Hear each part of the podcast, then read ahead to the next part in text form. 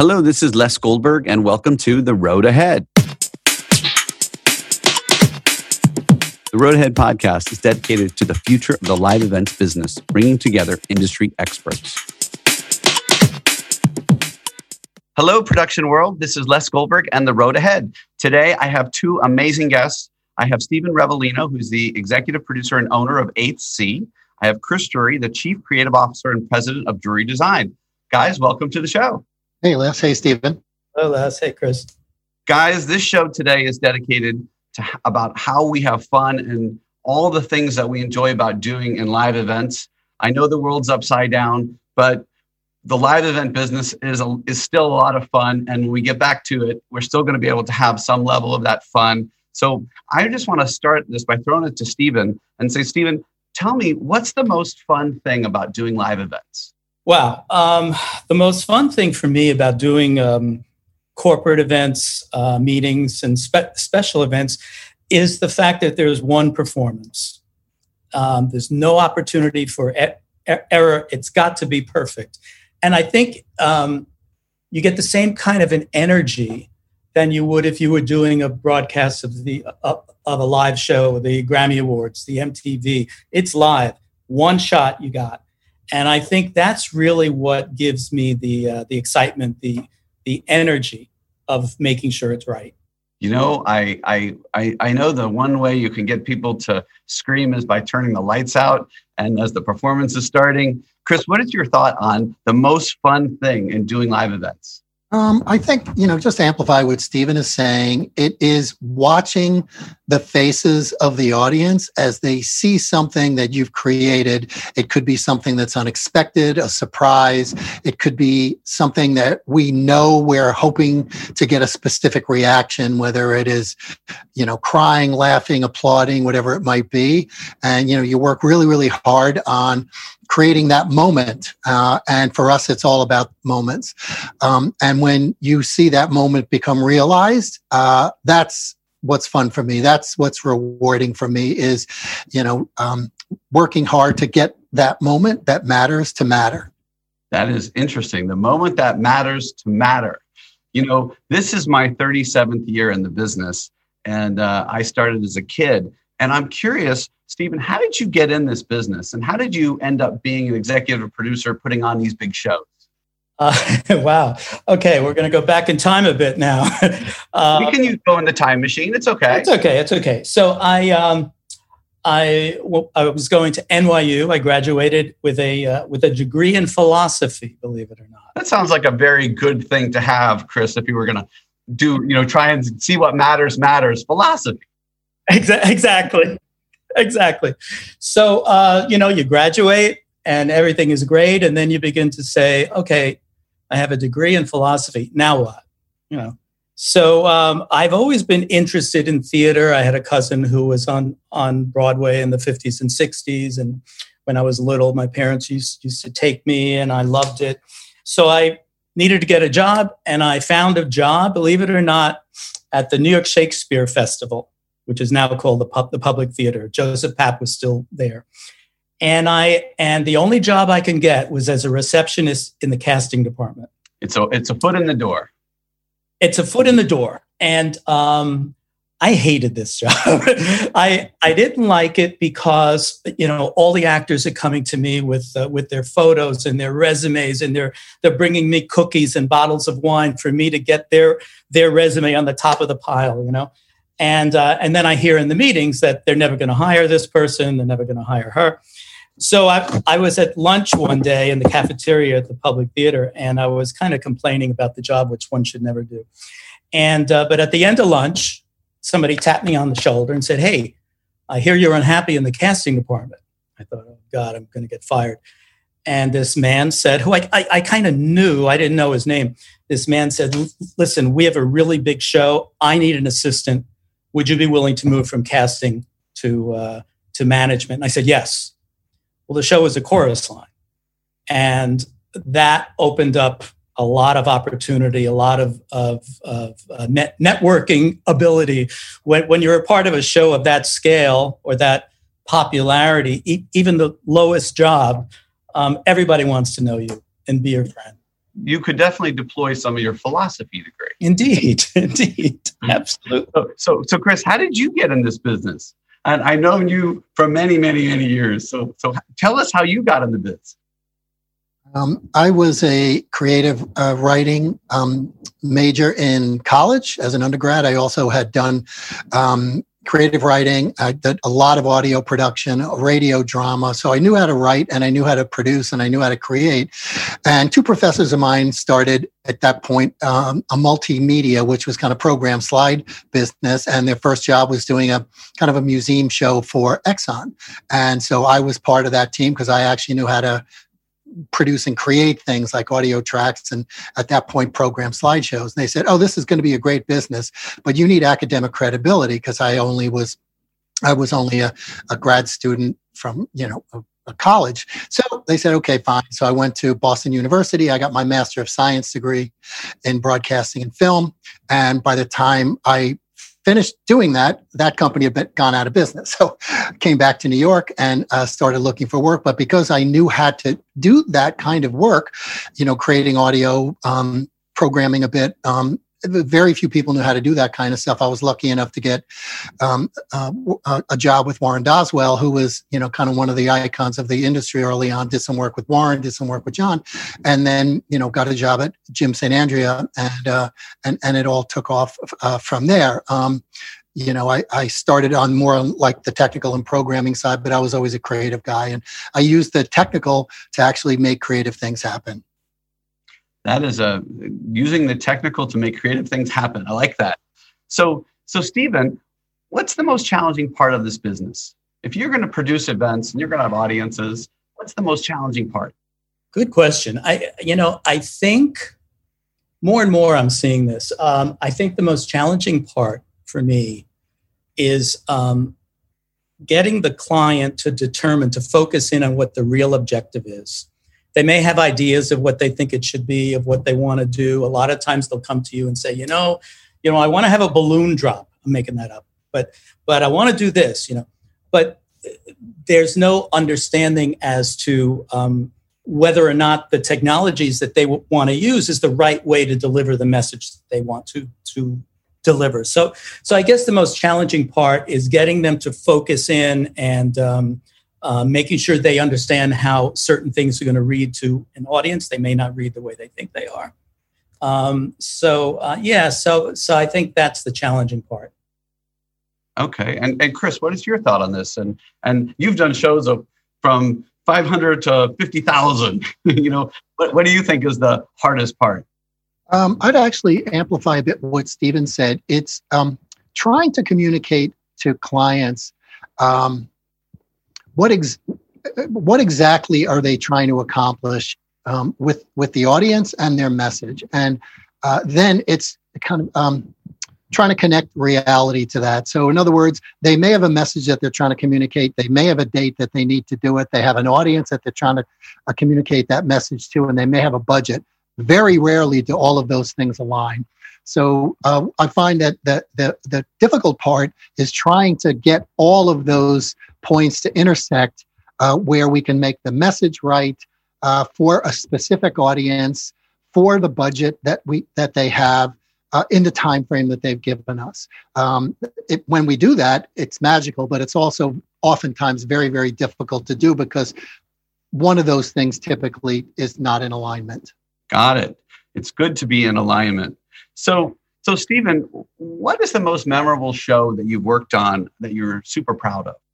You're talking about it in the corporate world and the special events world. It, it, could be in any world. It can be a theater. It can be the corporate world. It could be it could be one you did when you were a high school person. You know, what are you most proud of in, in, in our in our industry, so to speak, of what you worked on? Yeah, you know, it it it it may not it may not necessarily be the biggest show with the biggest budget a few years ago, I produced one at one of the arenas in in uh, Ve- Vegas, and we had these twelve huge screens with ten thousand square feet of projection surface, ninety six million pixels as a canvas, and three three layers. So yes, grand and big, and and the spectacle the spectacle of it was really really cool. But um, some of the things that I really like are the ones that have more of an ability to move the audience, not necessarily with sparkle, with this with this spectacle, but with some kind of an emotion, as Chris mentioned, you know, getting them to feel something, whether it's uh, they're happy or they're sad, or you know, uh, I'll go back to some of my theater stuff in the past. Um, I think one of my favorite things that, that that I've done was producing the Radio City Christmas show for 12, 12 years. There was nothing like, for whatever it was, there, there, there was nothing like um, watching the faces of, of the audiences, especially the kids, and, and seeing that, that wonder. That was an ama- amazing experience. Cool. So, so Chris, what are you most memorable show you're most proud of? And uh, and I probably was there with you. you know les you're probably thinking oh it had to be uh, when we when we did world of watson with a giant festival and all that um, or you might be thinking when we moved um, think to san francisco we had 27000 people in san francisco but it's neither of those. I'm going to tell you two of my favorite shows. One was a pharmaceutical launch for for a product that was for Alzheimer's disease, and um, it, it, was an an emotional uh, a, a, a launch, um, and the and the story was told by the caregivers who were dealing with their spouses who were suffering through Alzheimer's and how little time they had with those um, with their spouses and the um, impact that this product that we were launching had on giving them some of time back to them that they wouldn't have had without it. And you know, we had Cyndi Lauper come in and sing time after time, and this story just being told by those that are impacted was really, really emotional. The second one, which you're also not going to believe, was a, a, very small two projector slideshow that I did for National Geographic years and years ago, uh, where every single moment, every single word, every single image, uh, I took extreme care in crafting. Um, and I just, I just, there was so much effort that went into it. I was so proud of it, even though it was just two projector slideshow in the narrative that it told and the impact that it had emotionally on people. So those two are my favorites, Les. The big ones are great. I love them and you love them too, but it, those two just moved me. Les, what what what Chris is saying is so so true, and what I think he's saying, and I'm saying too, is that the most important thing is to tell a story. You have to have that story, and that story has an arc. And that's going to move the, the the audience and also give us the creators the satisfaction in being able to tell that story to the best po- possible way. You know what's interesting about the storytelling concept is you know i'm a big technology person. I'm always promoting whatever the coolest technology is. But sometimes telling a story sometimes the best storytelling is without technology and i'm just curious if if chris maybe you could uh, opine about that because sometimes people get lost in the technology and they forget the story.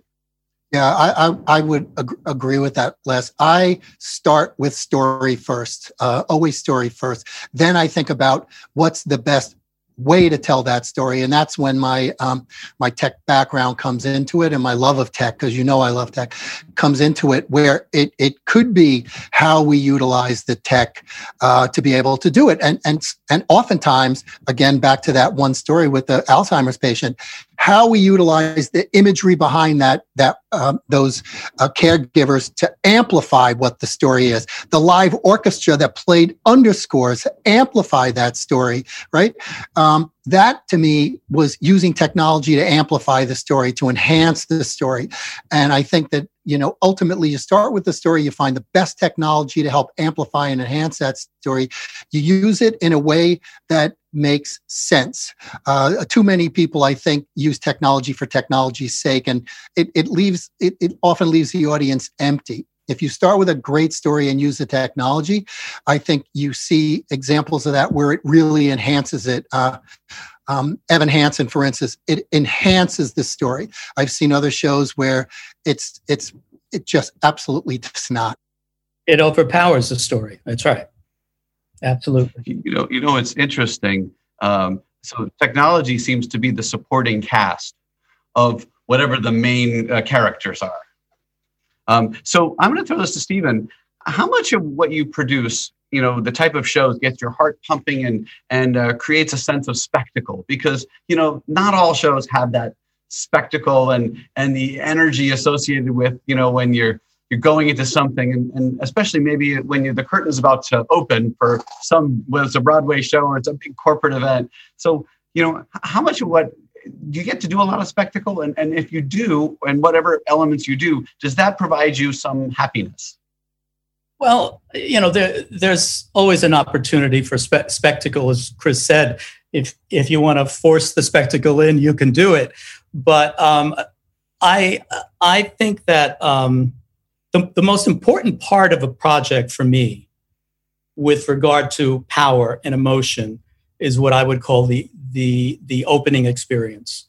And I I believe, and I think Chris Chris does too, that um, that that you have to find a way to take the audience off off guard. You've got to make them understand that something very unique is going to happen now. You know, um, Hal Prince years ago said said to me, "If you don't get the audience in the first four minutes, you'll never get get them back." And that has stuck with me. And so I always try to make the opening moments of something really a powerful message to set the tone for what's going to come. Yeah, I would agree, Steven. I think that I don't know if spectacle is the right word because it, it's grabbing the audience. And in some cases, you know, Les, we've done a lot of spectacle in the past and we've used everything to do it with fireworks and marching bands and gospel choirs and, and all kinds of technology. But, but it's, it's like Steven said, it's grabbing the audience. And, and actually something Steven and I had done together years ago started with a solo cellist on a stage with just light and a cello and some simple imagery. And that, powerful. yeah, powerful. It was powerful. I, I wouldn't call it spectacle. It was just powerful. And I think what, what I've seen, Les, to be honest with you, is spectacle was much bigger in our industry years ago. And I think today people really want something that's more meaningful. I think our, our clients uh, today uh, really have matured and they want something more than spectacle. They want something that really is going to amplify or reinforce their message. And it's it, you know, it can be big and it can be exciting, but if it's not rooted in their message, who, who cares? Um, they, they just don't care about it. In the, I think in the old days, it was okay to bring something in just for the pure entertainment value, just for the spectacle it, within a meeting itself.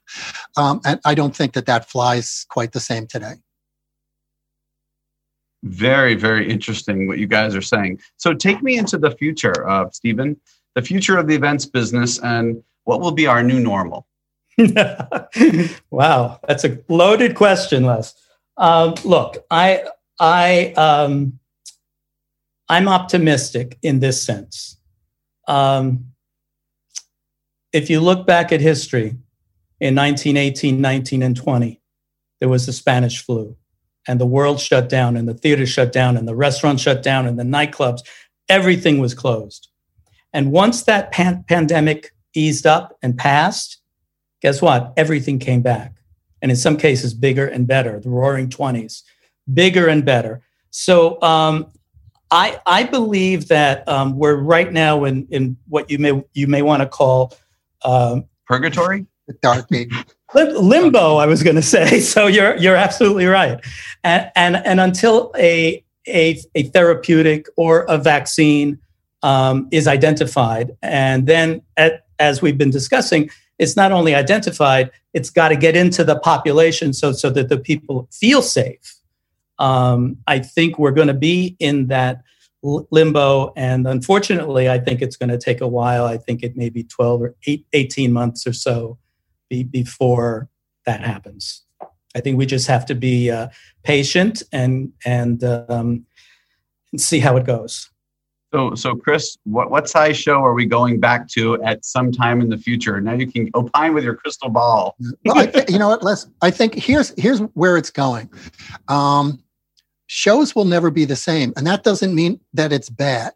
What's what's happened and what we're in the process of, of, of now is this digital reinvention, right? So we're all now creating digital events. We've done, I don't know, over 100 sessions since March. And the bottom line is we're all working and playing in this digital, in the digital domain. And as we move closer to hybrid, the digital, we're still going to be digital led and digital first, even in the hybrid world. But as we come out of it, you're going to not see digital go away. You're going to see parallel events. You're going to see that a, that a live event and a digital event will happen at the same time. They're going to offer completely unique experiences and you may want to participate in the digital event and not be at the live event or you want to be at the live event and you don't necessarily want to participate in the digital event and there will be intersection points. But but I'll tell you this every every client that I've spoken to and their audiences want live they want to go back to live. They will but realize this that digital is clearly going to be part of the experience as we move forward and i don't think it will ever change.